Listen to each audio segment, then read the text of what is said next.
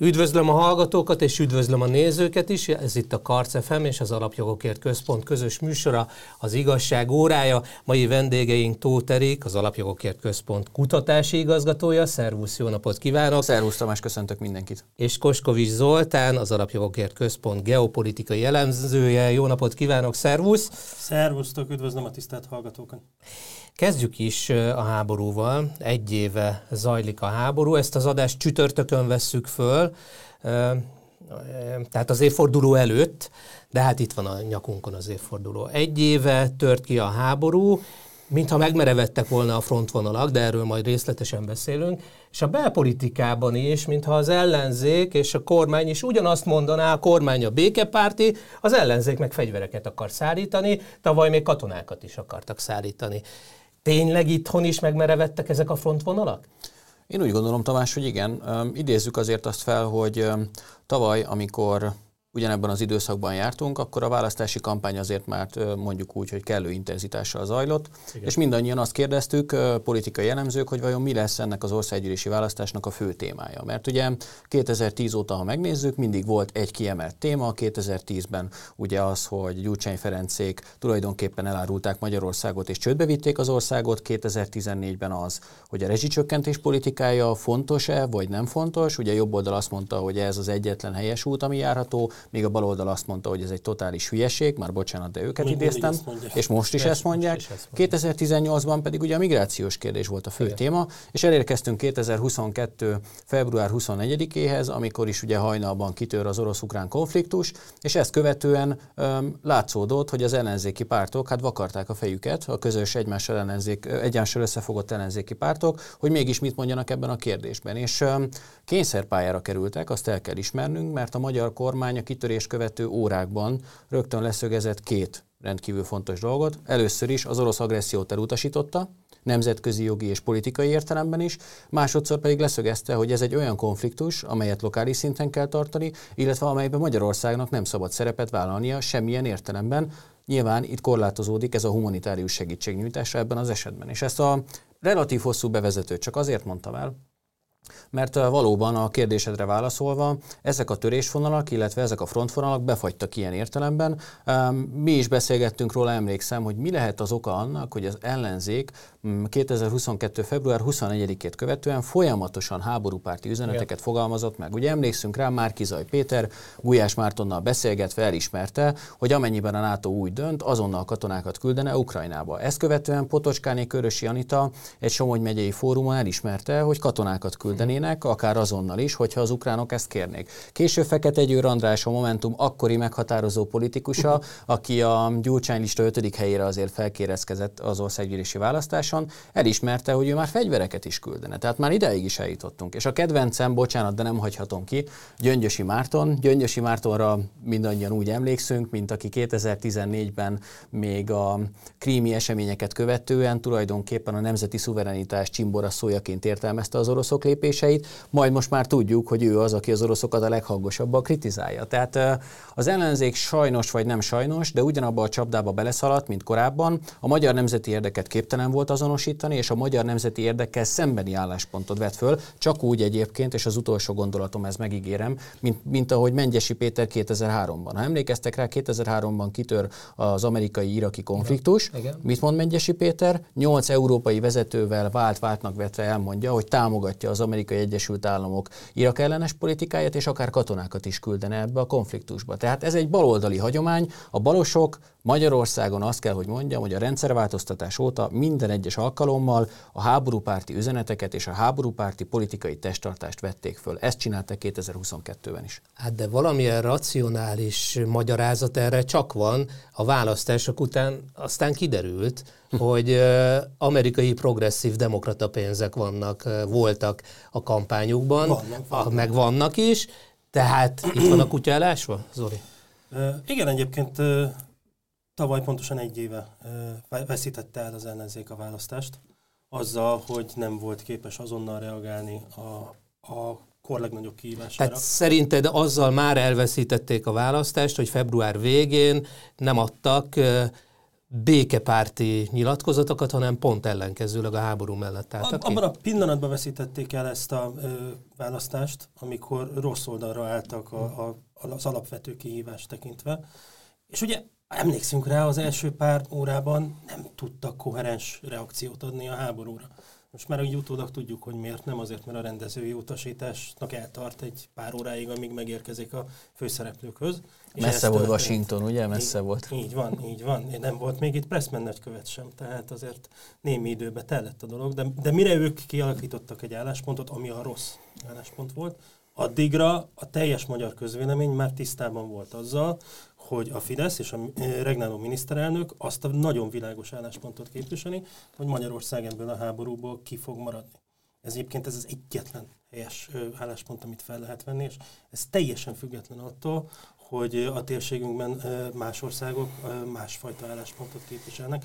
Annak is, eltekintve Lengyelországtól, könnyen lehet, hogy az a magyarázata, hogy az ottani dollárpolitikai pártok, azok megkapták ugyanazt az utasítást, amit egyébként Márkizaj Péter kapott meg február 24-én. De ilyenkor felvet, felmerül a kérdés, hogy hogy ezek az ellenzéki pártok nem a politikai sikerért dolgoznak. Tehát biztos, hogy látták ők is, hogy az a vonal az nem jó. Sőt, tehát a választások után ugye a szocialista pártból azért érkeztek olyan nyilatkozatok, hogy nem értették, hogy miért kell Putyint támadni, és mondták is az amerikai uh, tanácsadóknak, hogy ez egy, ez egy vesztes álláspont. Tehát, hogy be, belül is voltak olyan erők, meg olyan uh-huh. politikusok, akik gondolkodtak egy picit a dolgon, de aztán mégsem mondták el a, a, a közvéleménynek, hogy mi az valós álláspontjuk. Miért?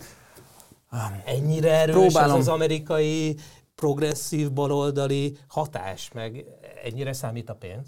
Próbálom stratégia felől megközelíteni a kérdést. Ugye egy választási kampányidőszakban azt szokták mondani az okosok, hogy nem jó az, hogyha az ellenzéki pártok a kormányzattal egyetértenek fontos társadalmi kérdésekben. És uh, szerintem ez volt az első hiba, amit elkövettek, hogy ezt uh, nem nemzeti egyetértési pontként értelmezték a háborúnak a megítélését, hanem úgy gondolták, hogy itt lehet a közvéleményt egy ilyen háborúpárti retorikával inkább a nyugat-európai állásponthoz közelíteni. És uh, a február 24-i um, időpont két okból is fontos. Azért is csúszott egyébként szerintem a reakciójuk, azért nem volt koherens véleményük, amiről már beszélt Zoltán is, mert február 25-én kapják meg az Action for Democracy-tól az első utalást. Igen, ez egy fontos Egy nappal részlet. később. Azért bárki bármit mond, ez nem a véletlen műve. Tehát ott már meg volt beszélve az, hogy itt lesz kampánystratégiai tanácsadás. Egyébként Kunhalmi Ágnes volt ugye az Így a politikus, akire te utaltál, áruljuk el a kedves hallgatóknak és nézőknek, aki elismerte azt a választási verességet követően, a soha nem látott mértékű választási verességet követően, hogy bizony amerikai tanácsadókra hallgattak akkor, amikor a magyar közvéleményben ezt a putyi rendeles retorikát próbálták meg hangsúlyozni. És itt ugye azért azt ismerjük el, hogy itt nem önmagában csupán a háború kapcsán tévedtek óriásit, hanem a magyar néplelket sem tudták értelmezni, mert mindenki a kezdetektől fogva azt mondta, hogy békére van szükség. A, és ha megnézzük az aktuális adatokat, akkor is ezt látjuk. Hát a század végnek volt egy Európa kutatása, láttuk mindannyian az adatokat, abból kiderült, hogy a magyarok 88%-a továbbra is azt mondja, hogy tárgyalóasztal mellett a feleket a tárgyalóasztalhoz kényszerítve el kell most már dönteni ennek a háborúnak a végkimenetelét. Nem szabad háborúzni, nem szabad fegyvereket küldeni, nem szabad szankciókat ki, kiosztani az oroszokkal szemben, mert hatástalanok, nem szabad katonákat küldeni, végképp nem kéne repülőgépeket, tárgyalni kéne. És ugye ez egy azért fontos mozzanat szerintem, mert valóban gondolkodtunk, hogy mi van az ellenzéki mondjuk úgy, hogy álláspont mögött, és azt kell, hogy mondjam, hogy sajnos a külföldi, érde, külföldi érdekeknek a kiszolgálása mert február 25-én megjön az első utalás, majd egyébként még 22 alkalommal utalnak uh-huh. az amerikai Egyesült Államok baloldali politikai csoportjaihoz köthető Action for Democracy-tól a magyar baloldal választási kampányába 22 alkalommal, több mint 3 milliárd forint értékben, majd ugye megérkezik egy svájci alapítványtól még egy milliárd, és amit látni kell, hogy bár a szereplők azt mondják, illetve az érintettek, hogy ők nem használták fel ezeket a forrásokat, mindenki már kizajra próbálja rátolni a felelősséget. Azért két dolgot rögzítenék. Először is minden olyan az ellenzéki kampány gyakorlati megvalósításában résztvevő cég kapott a dollár baloldal által felhasznált összegekből, aki később például Márkizai kampányát tolta, például Gyurcsány Ferenc kampányát tolta, például Momentumnak segítséget nyújtott, és ezt még hosszasan tudnám sorolni. Tehát az az érv, illetve az az állításuk, hogy ők nem használták ezeket az összegeket, szerintem nem állja meg a helyét. És ebből következik még egy nagyon fontos dolog. Ugye beszéltünk arról, hogy mi volt tavaly februárban. De azért azt is rögzítsük, hogy valóban eltelt egy év, és az ellenzék álláspontja nem változott. Semmit nem változott. Miért változott volna Bidenik álláspontja sem változott? Így van, és itt van az összefüggés, itt van mondjuk úgy, hogy a, az ördög mindig ugye a részletekben rejlik, de ugye voltak azóta más próbatételek, amikben a magyar nemzeti érdeket be tudták volna azonosítani. Ott van az Európai Unió szankciós politika. Igen. Mit mondanak a kezdetektől fogva? Mit mond Dobrev Klára, mi itt beszéltük, emlékszel az adás előtt? Így van. Azt mondja Dobrev Még Klára, hogy szankció. így van, még több szankció kell, mert ezek nem elégségesek. Mit mond Karácsony Gergely, Budapest főpolgármestere? Azt mondja, hogy ő kifejezetten örül annak, hogy Magyarország nem tudta megakadályozni az első szankciós csomagot. Mit mond az összes többi baloldali Mhm. politikus, hogy még több szankcióra van szükség. Ehhez képest mi meg itt nézünk, ebben a stúdióban is próbáljuk értelmezni, hogy mi a fenét gondolnak, mert azt látjuk, hogy az oroszokat a szankciók igazából nem rendítették. Na ez lett volna a kérdésem, hogy mi Hadházi van. Ákos, bocsáss meg, hogy idézzem szó szerint ezzel kapcsolatban. Az Oroszország elleni szankciók a békeeszközei. Na, a béke eszközei, a háború azóta is megy, amióta most már a tizedik szankciós csomag jön. Mennyit értek ezek a szankciók? Erről mindig egy Einstein idézet jut eszembe, amit Einsteinnek tulajdonítanak, valójában valószínűleg nem mondta, hogy az őrület az, amikor újra és újra ugyanazt teszed, és más eredményt vársz. Tizediknél tartunk, nem tudom, lesz-e 99 lehet, hogy lesz, mert nem úgy tűnik, hogy az Európai Unió képes változtatni ezen a hozzáállásán. Ez megint csak felmerül a kérdés, ugye, hogy a mi ellenzékünknél, úgy az európai bürokratáknál is, hogy nem azért képtelenek-e változtatni a saját álláspontjukon, mert az ő álláspontjukat máshol alakítják ki. Sajnos e- most már fel kell tenni ezt a kérdést, azért, mert Európa szempontjából a szankciós politika, a háborús részvétel az egészen önsorsrontó. Természetesen Ukrajna népe a legnagyobb áldozata ennek a háborúnak, ennek senki, ezt senki nem vitathatja, de a második legnagyobb áldozata az az európai érdek, ha képesek lennének Brüsszelben és Strasbourgban megállapítani, hogy mi az. Mi lenne az európai érdek? Magyarország megállapította már mi az érdek, a béke lenne az érdek. Természetesen a béke az érdek. A Európa gazdasági fellendülése, az európai fejlődés dinamikája alapvetően két dolog függvénye volt, illetve két nagyon fontos dolog hozzájátszott. Az olcsó energia Oroszországból, és a kiszervezett, Kínába kiszervezett olcsó termelés. Elvágtuk az olcsó ö, energia ö, forrásunkat. Úgy, hogy a, a működőképes zöld alternatívák egész egyszerűen nincsenek kiépítve, de ha ki lennek építve, akkor is a, az alkatrészekhez a nyersanyagot megint csak elsősorban Oroszországból lehetne biztosítani. És Oroszország hogy járt a szankciókkal? Hogy áll Oroszország jelenleg gazdasági értelemben? Kétségkívül butább az új lada, mint az előző fajta volt. De hát Tehát szerintem ez túlélik. Azért. Ez van. De működik. Igen. Igen. Működik, igen, megy. Meg most már azért légzsákot is tudnak beleszerelni, még egy fél évvel ezelőtt ezt még nem volt megoldott Oroszországban. Az is kétségtelen tény, hogy a Samsung meg az Apple ö, fanatikus ö, követői ö, Oroszországban azok most valamivel nehezebb helyzetbe kerültek. Nem azért, mert nem jutnak hozzá a kedvenc telefontípusok új modelljeihez, hanem azért, mert drágábban. De akinek viszonylag mindegy, az vehet ö, jól működő, olcsó kínai mobiltelefonokat is. Ö, azt, Azt mondjuk mondják, sok... Az Unióban azt mondják, hogy a szankciók azok lassan fogják elérni a hatásukat. Na de hát milyen lassan? Hány évbe telik majd ez? Akkor a háború is addig zajlik, nem? Ugye emlékszünk rá, hogy mit mondott ezzel kapcsolatban Ursula von der Leyen még tavasszal, hogy meggátoljuk Putyin képességét arra, hogy folytassa a háborút, és tönkre tesszük az orosz hadigépezetet, majdnem szó szerint idéztem Ursula von der Leyen. Egy év elteltével én kimerem jelenteni azt, hogy az orosz gazdaságot nem fogják tudni tönkretenni. Nem tudom, hogy lesznek-e még olyan károk, amelyekkel nehezen birkóznak meg Oroszországban, de a jelen állapot azt mutatja, hogy az orosz gazdaság nem csökken, hanem növekszik, gyorsabban növekszik, mint az Európai Uniós országok, sokkal gyorsabban növekszik, mint Nagy-Britannia, ahol konkrétan hanyatlani fog egész évben a GDP a várakozások szerint, és mindezt olyan előrejelzések alapján mondják az oroszok, vagy látjuk mi is, amelyek egy évvel ezelőtt még azt jósolták, hogy Oroszország 20%-os gazdasági visszaesést fog elszenvedni a háború miatt. 2% lett, és az a 2%-nyi, az összes visszaesés, ami megtörtént Oroszország esetében, az a harmadik negyed évben történt. Csak akkor esett az orosz gazdaság, utána már növekedő pályára állt. A szankciók nem lesznek képesek az orosz gazdaságot megbénítani, és egyáltalán nem lesznek képesek meggátolni eh, Putyint abban, hogy folytatni tudja a háborút. Hát hogyan, hogyan lennének alkalmasak erre a célra? Hát gondoljunk csak abba bele, hogy lehet, hogy mondjuk az energiahordozók tekintetében adott esetben kevesebb kőolajat tudnak értékesíteni, de azt négyszeres áron tehetik meg.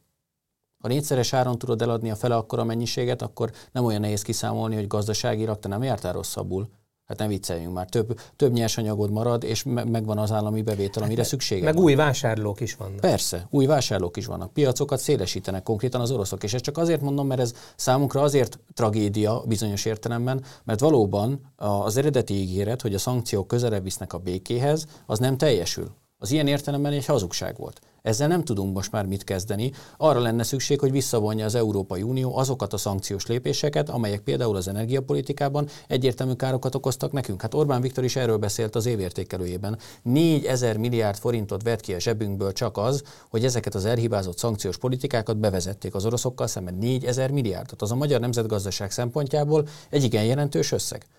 Csoda, hogy ehhez képest mi még milyen jó gazdasági állapotban vagyunk továbbra is. És itt még egy dolgot azért közbeszúrnék, amit az Oli említett, ugye, Igen. hogy az energiaszankciókat erőltetik. Hát itthon is a, a egyik kedvenc ellenzéki politikusom idézőjelbe téve, Kocsis Szake Olívio, aki nemrég még párbeszédes volt azóta, tudjátok, hogy átejtő hát, a, a demokratikus koalícióba. Ő mondta azt még korábban, hogy az orosz energiaforrásokat el kell zárni. El kell zárni. Ha ez megtörténne, csak hogy mindenki tisztán értse, nem hogy rezsicsökkentés nem lenne, nem tudnánk mivel fűteni. Ha ez megtörténne, a magyar ipar egy az egyben lenullázódna. Ha ez megtörténne, nem hogy a beruházások minőségéről és mennyiségéről kéne beszélgetnünk, hanem arról, hogy hogyan lesz az asztalon kenyér, illetve hogyan tudjuk az életünket menedzselni. Tehát ilyen elképesztő, bocsánat, de blödségeket és hülyeségeket mondanak folyamatosan, és ezért mondom azt, hogy nyilvánvalóan összefüggés van a között, hogy az Amerikai Egyesült Államokból, annak is a baloldali részéről támogatják őket, beazonosítják a nemzeti érdeket, majd azon ellentétesen cselekednek. Tehát ö, már bocsánat, én nem nézem annyira ostobának az ellenzéki politikusokat, hogy egyébként ne rakták volna össze a képet. Csak ennyire kényszerpályán mozognak. Szuverenitásuk nincs. Lenne még idő változtatniuk egyébként? Szerintem most már nem. Uh-huh. Mit most tudnak? már be. Gondolj most bele, mi, mit tudnak tenni? Hát a 2018-ban a választási kampányban is elmondták több alkalommal például, hogy a migrációs politikájukon nem változtatnak. Azóta mindenki tudja, hogy határkerítés addig van, amíg nemzeti jobboldali kormánya van az országnak. Ugyanez a helyzet a háború kapcsán. Hát kimerni ezek után azt mondani, hogy vezessék Gyurcsány Ferencék az országot? Miközben elmondják minden egyes alkalommal, hogy, hogy ők aztán katonákat, repülőgépet, mindent küldenének tulajdonképpen. Nyilván most nagyon leegyszerűsítve. Igen. Igen. Meg hát ugye az SDS Pest belvárosában kószáló szellemesen engedi nekik. Tehát e, az egyik dolog, amit én abszolút nem értek a magyar ellenzékben, az az, hogy miért nem képesek felfogni, hogy az a szavazói réteg, amit ők meghallanak, az körülbelül Budapest negyedét képviseli vagy az országnak Budapest negyedét képviseli. És mégis ezekre a leghangosabb hangokra hallgatnak, a helyet, hogy egy kicsit is odafigyelnének az ország többi részére. Még és va- igen?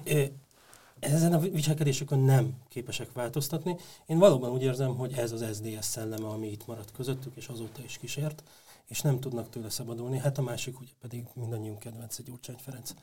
Tehát az is egy, egy blödség, hogy nem képesek ráébredni az ellenzéki oldalon, hogy mindaddig, amíg Gyurcsány Ferenc komoly politikai tényező, addig nekik nem sok esélyük van a magyar társadalmat bármilyen témáról meggyőzni. De ha már valamilyen témáról meg akarják győzni, akkor ne olyat válasszanak, ami egy egybe szembe megy a, az emberek élettapasztalataival. Van még egy két percünk. A világ, most nézzük, hogy geopolitikailag, a világ ho- hogy áll? Tehát hányan támogatják az amerikai EU-s politikát, és hányan vannak ellene? Mert ez is egy nagy kérdés. Európából azt szugerálják, hogy itt, meg Amerikából, hogy itt mindenki orosz ellenes, és, és elítélik Oroszországot. Ez valóban így van? Van egy amerikai szövetségi rendszer, a szövetségi rendszer tulajdonképpen egységesen elítéli az orosz agressziót. Nagyon helyesen egyébként. Nagyon helyesen egyébként. Például India és Kína nem ítéli el az orosz agressziót, Brazília sem ítéli el az orosz agressziót. Tehát a világnak vannak nagyon fontos olyan országai, Indonézia se. Csak azért említem Indonéziát egyébként, mert Indonézia, a Fülöp-szigetek egy tíz éven belül nagyon fontos középhatalmi szerepet fognak betölteni a geopolitikában. Nem ítélik el az orosz agressziót. Azért nem ítélik el egyébként, mert ezt alapvetően egy nyugati típusú háborúnak tartják, ami Ukrajnában uh-huh. zajlik, és abszolút meg lehet őket érteni, mert az ő szempontjukból nézve Oroszország is a nyugat része. Ugyanolyan európai birodalom volt, mint Franciaország, Anglia, Németország, vagy később az Egyesült Államok is európai típusú birodalom volt, amik létrehozták a nyugati világrendet nyugati háborúnak tartják, nyugati belügynek tartják, és bosszankodnak azon, hogy már megint az első világháború után, meg a második világháború után, már megint itt rontjuk a levegőt, mi nyugatiak, idevéve az oroszokat is, azzal, hogy nekik okozunk a külön, e, igazán mély problémákat, például az élelmiszerellátás terén, vagy például az energiaellátás terén. Hát Dél-Afrikában érzékelhető volt az energiaválság. Hm. Fel vannak ezen háborodva, és én, én nem tudom azt mondani, hogy nem értem meg őket. Bármennyire is jogos elítélni az orosz agressziót. Erik, egy félmondat? Annyi csak a félmondatom igazából, hogy miután mi NATO szövetségi rendszerben hiszünk, és emellett a miniszterelnök is kiállt, így nyilván van az orosz agressziót elítéljük. De az, hogy mi következik ezután, abban sajnos már nincsen egyetértés. Köszönöm szépen, az első félidő lejár, de nem menjenek messzire, mert a soros hálózattal, a dollár médiával és a dollár baloldallal, illetve az aktuális pedofil botrányjal folytatjuk. Az igazság órája. Sorskérdésekről őszintén az Alapjogokért Központtal. Az igazság órája. A műsorvezető Pindrok Tamás. Folytatjuk is, ez itt az igazság órája. Köszöntöm a nézőket, és köszöntöm a Karcefem hallgatóit is. Tóth Erikkel, az Alapjogokért Központ kutatási igazgatójával, és Koskovics Zoltánnal, az Alapjogokért Központ geopolitikai elemzőjével folytatjuk a beszélgetést. Még hozzá a dollár média, dollár baloldal, összefonódás, és az NGO-k, Soros György Nyílt Társadalom alapítványa, és maga az aktuális eset a pedofil botrány, ami most már hát hetek óta borzolja a kedélyeket, és az ellenzék hallgat. Uh-huh. Nem is kicsit. Miért hallgatnak? Hát ez, ez nem pártpolitikai kérdés, ez nem pártpolitikai kérdés, nekik is vannak gyerekeik. Sőt. Őt miért nem szólalnak meg? Miért nem ítélik el? Miért nem vehemensek? Úgy, mint egy normális ember ilyen esetben. Talán onnan kezdeném, hogy uh, ahol igazából abba hagytuk az előző részben, hogy uh, azért nem véletlen az, hogy az ellenzéknek a véleményét bizonyos kérdésekben hát nem az ellenzéki politikusok alakítják, hanem a külföldi szakértők, illetve az ő megbízóik. És uh, van itt egy érdekes fejlemény szerintem. Az érdekes alatt nyilván a szomorú és uh, mélységesen elítélendő pedofil ügyeket értem. Ugyanis az történik, ami Nyugat-Európában szokott történni, sajnos most már Magyarországon is megjelent ez a fejlemény, hogy ez az NMBTQ lobby, amiről mi az Alapjókért Központnál évek, lassan egy évtizede óta beszélünk, az bizony valóban azt a célt tűzte ki magának, hogy a közintézményekbe beférkőzve az egészen kiskorú gyermekeket próbálja meg befolyásolni. És itt most az történik szerintem, hogy az ellenzéki pártok, amelyek ugye, ugye a választás kampány időszakában, mint azt megelőzően, mit hangoztattak, hogy elfogadásra van ö, szükség, a másságot azt ö, nem, hogy el kell tudni fogadni, azt propagálni kell, hogy a multikulturális társadalmaknak jött el az ideje, és még ilyen ehhez hasonló liberális üzeneteket fogalmaztak meg, most egy csapdahelyzetbe kerültek. Valóban, ahogy fogalmaztál, nekik is vannak gyermekeik, nekik is vannak családjaik. Ha megkérdeznéd tőlük szerintem, nyilván zárt ajtók mögött, négy szem közt, hogy mit gondolnak arról, hogy normális-e az, hogy egy 15 éves kisgyermeket, egy fiút megront egy nála 20 évvel idősebb pedagógiai asszisztens, akkor szerintem azt mondanák neked, hogy ez óriási probléma. Ez egy komoly felelősség, és ezzel szemben cselekedni kell. Hát ki az az ember, ki az az őrült, aki nem ezt mondaná? Persze.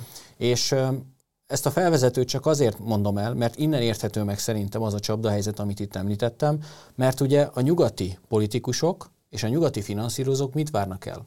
Az ellenzéki pártoktól Magyarországon, azt várják el, hogy ezt a liberális ideológiát ezt terjesszék. Ennek ne, ne adjanak gátat, illetve ezt próbálják meg minél hatékonyabban képviselni. Ezért van az, hogy az ellenzéki pártok nem szólalnak meg szerintem ebben az ügyben érdemben. Ha meg is szólalnak, akkor is csak nagyon puhán, épp hogy elítélik ezeket az ügyeket, és összességében nem gondolnak abba bele, hogy ennek mekkora társadalmi jelentősége van. Ugye megint csak a század végnek a kutatását tudom idézni múlt hétről. Az ő közvéleménykutatás kutatási adataik szerint a megkérdezettek 95%-a mondta azt, hogy nem elfogadható ez a viselkedés. Nem elfogadható az, hogy egy közintézményben, egy közoktatási intézményben egy szép jelzőket kéne mondanom, de nem tudok. Egy ilyen őrült, 15 éves gyermekeket környékez meg. Hát milyen ember az ilyen? Kérdezhetnénk mi magunk is. És itt az a probléma, hogy ugye Magyarország ilyen értelemben egy, egy világító őrtorony, mert nálunk van gyermekvédelmi rendszabályozás, nálunk van gyermekvédelmi törvény, nálunk megpróbálja az állam ezeket az eseteket a lehető legnagyobb mértékben először is beazonosítani, azt követően pedig büntetni. És itt az a probléma, ami, bocsánat a hosszú felvezetőért, az a probléma, hogy amit, amit látni kell mindenkinek, hogy vannak bizonyos háttérszervezetek, civil szervezetek, amelyek egyértelműen azt a célkitűzést fogalmazták meg, hogy azokat az embereket, akiket én kimondom, pedofilként tudok azonosítani mind a két ügyben, azokat megpróbálják védeni, azokat megpróbálják tanácssal ellátni, azoknak elmondják, hogy hogyan kell egy ilyen helyzetben viselkedni, sőt, a kiadványaikban, amiket hozzáteszem a Soros Györgytől kapott dollárokból, illetve az Európai Uniós eurókból próbálják meg kidolgozni, azokban azt mondják, azt, arra buzdítják ezeket a tanárokat, hogy vállalják fel az identitásukat, legyenek referencia személyek, mert a gyermekek ezáltal azt fogják látni, hogy ez egy trendi, elfogadható, jó dolog.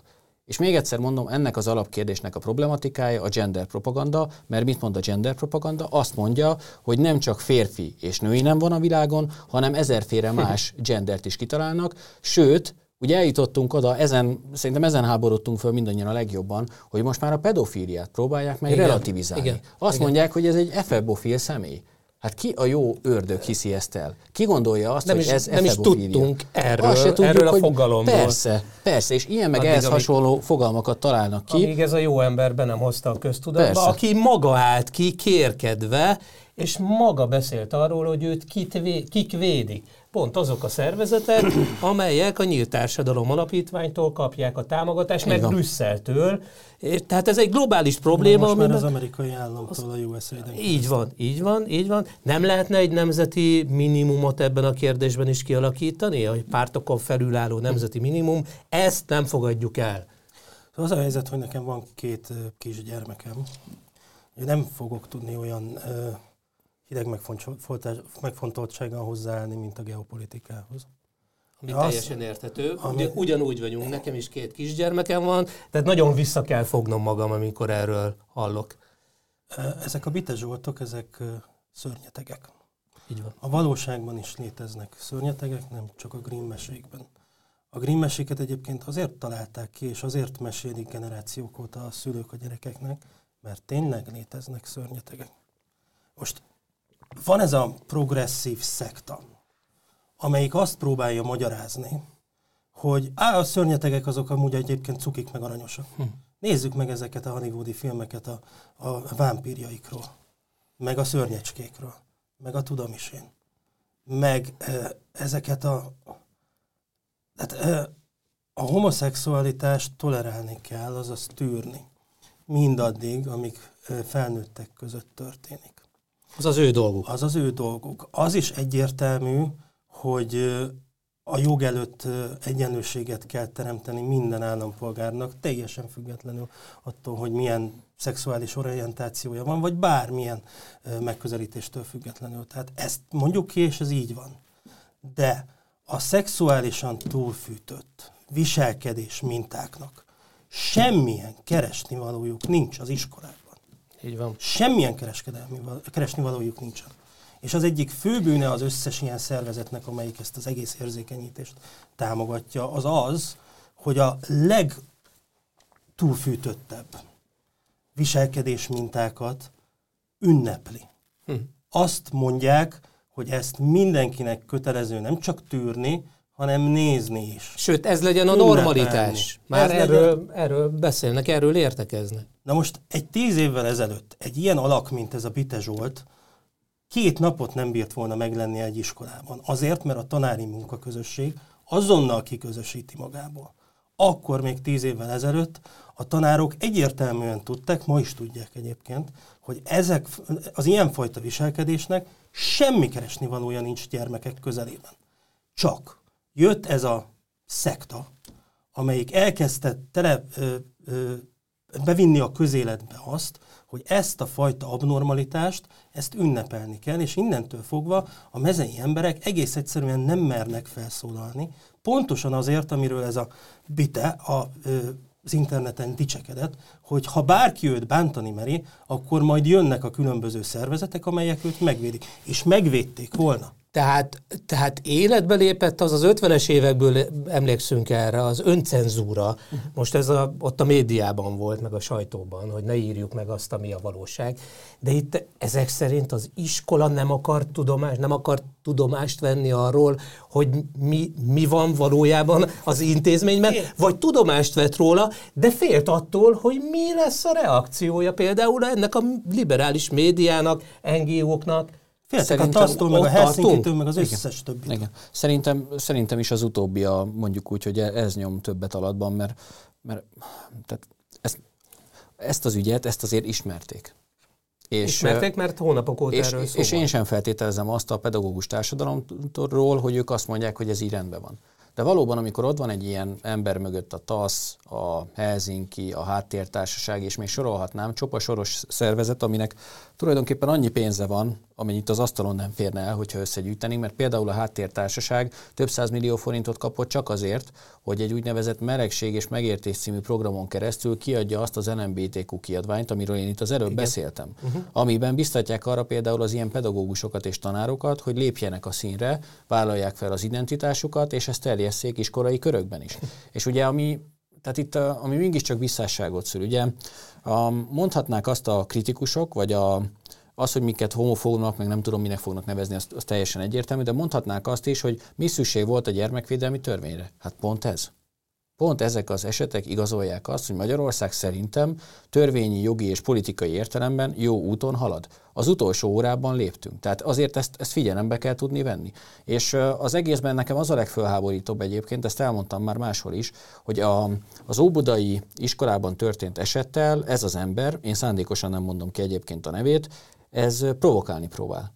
Ő elmondja a videóban, hogy ő tudja, hogy mik a jogszabályi keretek, és ő azt is kérkedve árulja el, hogy egy 15 évessel, nem egy 14 évessel, egy 15 évessel létesített szexuális kapcsolatot. Csak hogy azért arra hadd hívjam már fel a figyelmet, hogy egyrészt elhiszi-e valaki, hogy amikor első alkalommal elkezdte ezt a kisgyermeket befolyásolni, akkor ő vajon hány éves lehetett? Mert ha most 15 éves, ki tudja, mikor kezdődött ez az egész. Ez az első megállapításom. A második, ami az ellenzéket illeti, én nem is értem. Tehát itt valóban, ahogy Orbán Viktor fogalmazott, nem értjük, hogy hogy nem nyeri el a Föld ezt a szemét. Hogy nem háborodik fel mindenki ugyanúgy, mint ahogy mi tesszük most ebben a stúdióban.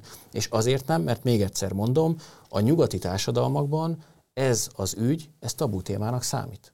Uh-huh. Ott ezt nem beszélik ki. Ott nincsen gyermekvédelmi törvény, ott nincsenek olyan jogvédők, akik egyébként a gyermekek érdekeit előtérbe helyezik az ilyen szörnyetegekkel szemben. Nincsenek. És én úgy gondolom, hogy ilyen értelemben megint csak rossz lóra tesznek, ahogy ezt az előbb is már felvázoltuk, mert a gyermek Magyarországon, sőt Közép-Európában, és nagyon bízom benne, bárcsak így lenne az egész világon, ő az első. Őt meg kell tudni védeni. Pontosan azért mondja ki a gyermekvédelmi törvény is Magyarországon, hogy a 18 év alatti kiskorúakra vonatkozik. Mert ahogy nagyon helyesen ti itt megállapítottátok az előbb, a felnőttek idézőjelbe téve törvényes keretek között azt tesznek a magánéletükben, amit akarnak. De egy gyermek a legsebezhetőbb. Hát nem tudja szegényem eldönteni, Persze. hogy mit akar, Persze. hogy miért közeledik hozzá az az illető. Hát honnan is tudná eldönteni? És ez a legszomorúbb az egészben hogy itt van egy politikai kérdés. Mert a jogi kérdés szerintem az teljesen egyértelmű, de van egy politikai kérdés, és az ellenzék ebben sem képes a nemzeti egyetértési pontot megtalálni, vagy azt legalább elismerni, hogy bizony itt van az a bizonyos vörös vonal, amit nem kéne átlépni. Az, hogy az Európai Unióval zajlanak a tárgyalások. Hát Egyes hírek szerint a gyermekvédelmi törvény és terítéken lesz és az Európai Unió módosításokat szeretne, vagy az eltörlését, amiről például Fekete Győr András is beszélt tavaly a kampány. Így van. Na most akkor mi lesz itt? Hát nem lesz egyszerűen a gyermekvédelmi törvény. Az nem. Az, az nem. biztos, hogy nem. Főleg de... nem ezután, de amúgy se. Tehát nem. Ez, a, ez az abszolút a, a egyik nemzeti minimum, de talán a legalapvetőbb nemzeti minimum. Egy, tíz évvel ezelőtt azért nem volt szükség a gyermekvédelmi törvényre még, mert ez olyan egyértelmű nemzeti minimum volt, amit senki meg nem kérdőjelezett. nem is kellett még, törvénybe még, foglalni még, ezt a dolgot. Talán még európai minimum is volt tíz évvel ezelőtt, mert akkor már szó, szó. azért igen, megindultak a rossz irányba a dolgok. Hát az a probléma, hogy tényleg van ez a szekta, ez a progresszív szekta. Amelynek a az média is a része, igen, a baloldali dollár média. Meg a nyugat-európai média is. Így Tehát, van. hogyha már Euró- Európában beszélünk, mert ezek a brüsszeli politikusok sem őrültek, nekik is vannak gyermekeik, ők is pontosan tudják, hogy egy ilyen botrány után egész egyszerűen szó nem lehet arról, hogy a gyermekvédelmi törvényen bármit módosítsunk. Tehát szó nem lehet róla, ők is tudják, de őket is az a sajtó, az a tömegmédia ö, irányítja ebbe az irányba, amelyik befolyása alatt tartja a, a nyugati kultúra egy jelentős részét, és amelyet viszont ez a woke szekta tart befolyás alatt. Nagyon határozottan itt az ideje, hogy erről a mozgalomról úgy beszéljünk, mint egy szektáról, mert úgy viselkednek. És uh, még egy dolog, bocsáss meg, csak a, a, a brüsszeli kettős mércére hadd hívjam fel a figyelmet. Ugye említettem, hogy például a háttértársaság ezeket a buzdító kiadványokat Európai Uniós forrásból az Európai Bizottságnak köszönhetően uh, tudta létrehozni, a programokat megvalósítani. Jön egy gyermekvédelmi törvény Magyarországon. Mit mond az Európai Unió? Azt mondja az Európai Unió, valószínűsíthetően igazok a hírek, hogy ezt előbb-utóbb ezt a kérdéskört ki kell nyitni, különben Magyarország nem fogja megkapni a neki egyébként jog szerint járó forrásokat. Tehát jön a 150 mondjuk úgy, Igen. hogy követelmény az Európai Unióból. Tehát Brüsszel támogatja az egyébként gender propagandát építő, és már bocsánat, de a pedofilokat védő szervezeteknek a munkásságát, ellenben a magyar gyermekvédelmi törvényt támadja, és a Magyarországnak járó forrásokat nem adja meg.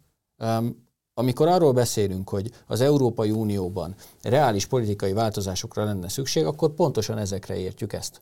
Mert ez megint egy olyan szuverenitási kérdés, amiben egyszerűen nem lehet hátraarcot mutatni, el kell menni a falig. Hát itt ki lesz az, aki majd azt mondja, hogy persze itt van a gyermekvédelmi törvény, egyébként a nemzeti jobboldal politikájának az egyik tartópillére, majd ezt megváltoztatjuk, nem lesz ilyen, tehát mindenkit meg szeretnénk nyugtatni. De ettől függetlenül a brüsszeli elefántcsont toronyban már biztos vagyok benne, hogy szövegetik a terveket, hogy ez a kérdés is a napirendre kerül. De hatalmas demokrácia kérdésről is szó van, és szuverenitás probléma is.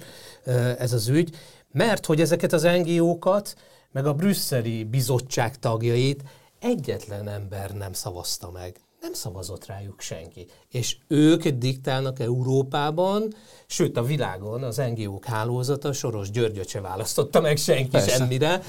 Tehát egy hatalmas demokrácia problémáról is van szó, miközben a gyermekvédelmi törvény mellett 3,6 millió magyar állt ki. Így van.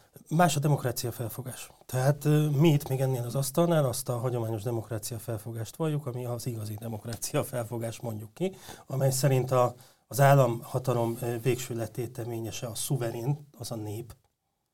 A, innen érkezik mindenfajta politikai felhatalmazás, és természetesen a jogállam pedig azt jelenti, hogy a kisebbség hangját is meg kell hallgatni, nem szabad elnyomni, meg kell jelennie.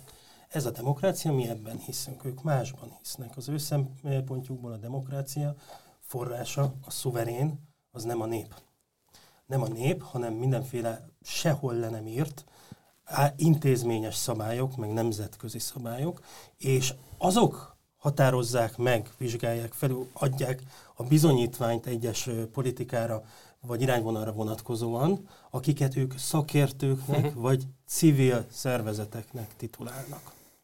Tehát a ö, demokrácia forrása az ő szemükben, ez a mondva csinált szabályrendszer, és a demokrácia őrei az ő szemükben, azok a soros hálózatok. Most én ebből a demokráciából nem kérek. Ha ők véresen komolyan azt gondolják, hogy ez a demokrácia, akkor valóban ö, komoly demokrácia vitában állunk velük. Ez ugye nagyon nehéz egyébként ez a kérdés, mert uh, úgy az Európai Uniós tagságot, mint az Európai Unió eredeti ideáját támogatjuk. Az egész magyar közvélemény az elmúlt 10-15 évben folyamatosan az Európai Unió pártján állt, és szerintem ez így is van rendjén. Tehát a Fidesz is azt mondja, a kormánypártok is azt mondják, hogy az Európai Unió gazdasági közösségként és bármilyen más racionális közösségként az nekünk egy fontos szervezetrendszer, a nyugati szövetségi rendszer részei vagyunk, NATO, Európai Unió, így is van ez rendjén. Csak hogy azért kritikát meg kell tudni fogalmazni, és szerintem a fő probléma itt az, hogy azt kell sajnos látni, hogy Nyugat-Európában említhetném Németországot, Franciaországot, spanyolokat, az olaszoknál most változás történik, de azért ők is találkoznak a saját maguk korlátaival. Nyugat-Európában olyan politikai erők vannak hatalmon, amelyek azt a szemléletet osztják, hogy itt nem a nemzetállamok Európájára, hanem egy föderális Európára van szükség. Ezt már több alkalommal elmondtuk. Csak hogy mi ennek az árny oldala, hogy nincsen ellenvélemény, és nem is lehet. Nem fogadják el.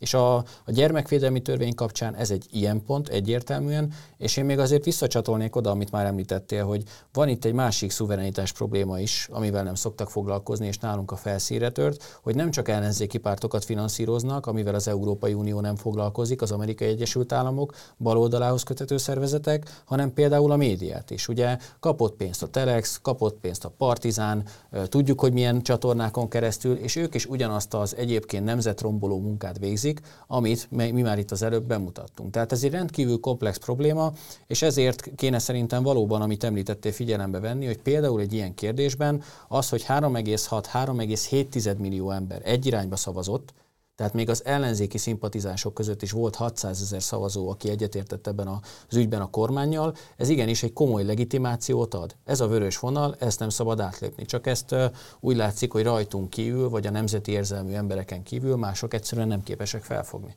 Gulyás Márton partizánja vajon fog foglalkozni ezzel a témával? Mert ő alapvetően arra építette fel az internetes pályafutását, sikeres internetes pályafutását, hogy minden komolyabb témával foglalkozott. Hát biztos, amely... biztassuk erre, hogy foglalkozzon. Majd biztassunk erre. Egyébként észrevettem rajta egyfajta viselkedésbeni váltást a, a, az elmúlt egy évben. Tehát, mintha látni vélem, vélném a gesztikuláláson az arcán, gesztusain, amikor hirtelen egy olyan témára kell rátérnie, amit kívülről diktáltak neki, és ő amúgy nem hozta volna fel.